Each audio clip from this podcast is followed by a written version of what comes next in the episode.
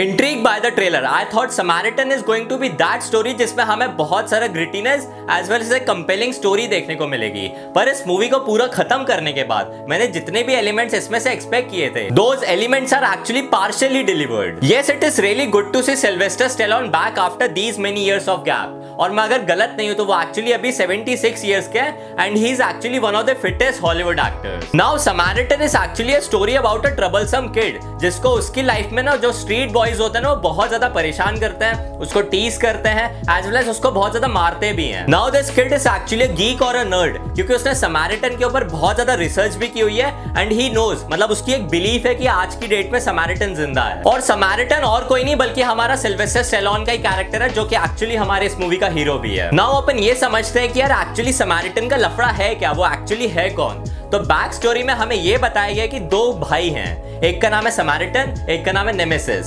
Samaritan basically ना अच्छाई के लिए लड़ता है एंड नेमेसिस उसका राइवल रहता है. और जो दोनों के बीच में राइवलरी चल रही होती है, उसमें ना नेमेसिस मर जाता है और समारिटन बच जाता है. अब यहाँ पे जो छोटा लड़का है सैम उसका कहीं ना कहीं ऐसे बिलीव बना हुआ है कि आज की डेट में भी समारिटन कहीं ना कहीं ज़िंदा ज़रूर है. तो इसी वेक स्टोरी के साथ सैम बेसिकली समारिटन से कभी ना कभी मिल लेता है एंड उसको सही में पता चलता है कि वो एक्चुअली उसका नेबर ही है. आगे चल के हमें पता चलेगा कि समारिटन और नेमेसिस दोनों के आगे चल के राइवलरी बढ़ जाती है वो आगे जाके एंड में लड़ेंगे और पिक्चर खत्म हो जाएगी। आई नो बहुत ज़्यादा क्लीशेड है बट यही है हमारे पास। अब यहाँ पे टॉपिक ये नहीं है कि स्टोरी एक्चुअली क्या है। मेन मुद्दा तो ये है कि यार एक्चुअली मूवी बताना क्या चाहती थी। अब मूवी का मुझे ये अटेम्प्ट बहुत ज़्यादा पसंद आया कि जितने भी modern day socio economic issues होते हैं, जैसे कि हमारा इनर सिटी पॉवर्टी हो गई, और rampant crimes defunded police और जो ओवरवर्क सिंगल मदर्स होती है, उन सारे इश्यूज़ को टैकल करते हुए स्टोरी नज़र आती है। हाँ वो इतनी सारे एलिमेंट्स होने के बावजूद ना मेन पिक्चर अपना आइडिया प्रेजेंट ही नहीं कर पाती है। मतलब उनका आइडिया बहुत पावरफुल है,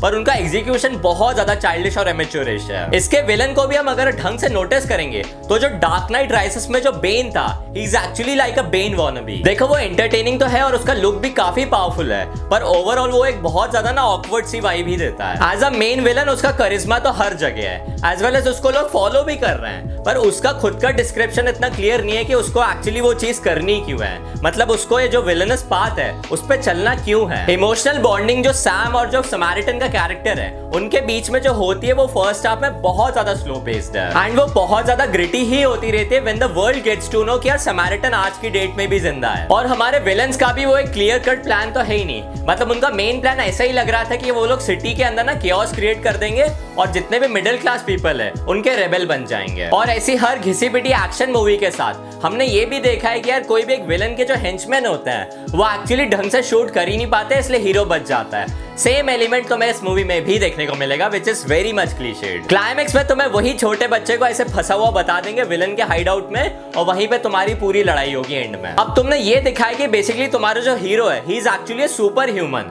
तुम लोग उसको कितनी भी गोलियाँ मार दोगे ना, उसको बिल्कुल फ़र्क भी नहीं पड़ेगा. ओवरऑल तुम्हें इसकी वाइब तो समझ में आई गई होगी कि तुम्हें इस मूवी को एक्चुअली देखना है या नहीं देखना है. मतलब इस पर टाइम इन्वेस्ट करना है या नहीं करना है. देखा जाए तो सिल्वेस्टर सिलोन के लिए ये रोल काफ़ी बेटर था आफ्टर देयर रॉकी सीरीज़ क्योंकि यार इसमें एक जो फैंटेसी और जो एक रियलिटी है, उसका एक मिक्सअप दिखाया गया है। जितने भी सुपर ट्रेड्स डिमॉन्स्ट्रेट किए गए इस मूवी के अंदर, वो एक्चुअली उनकी बॉडी की वजह से ना और ज़्यादा ओवर पावर ही हो रहे थे। अपार्ट फ्रॉम इट इसमें तुम्हें एक छोटा सा ट्विस्ट एंड में देखने को मिलेगा।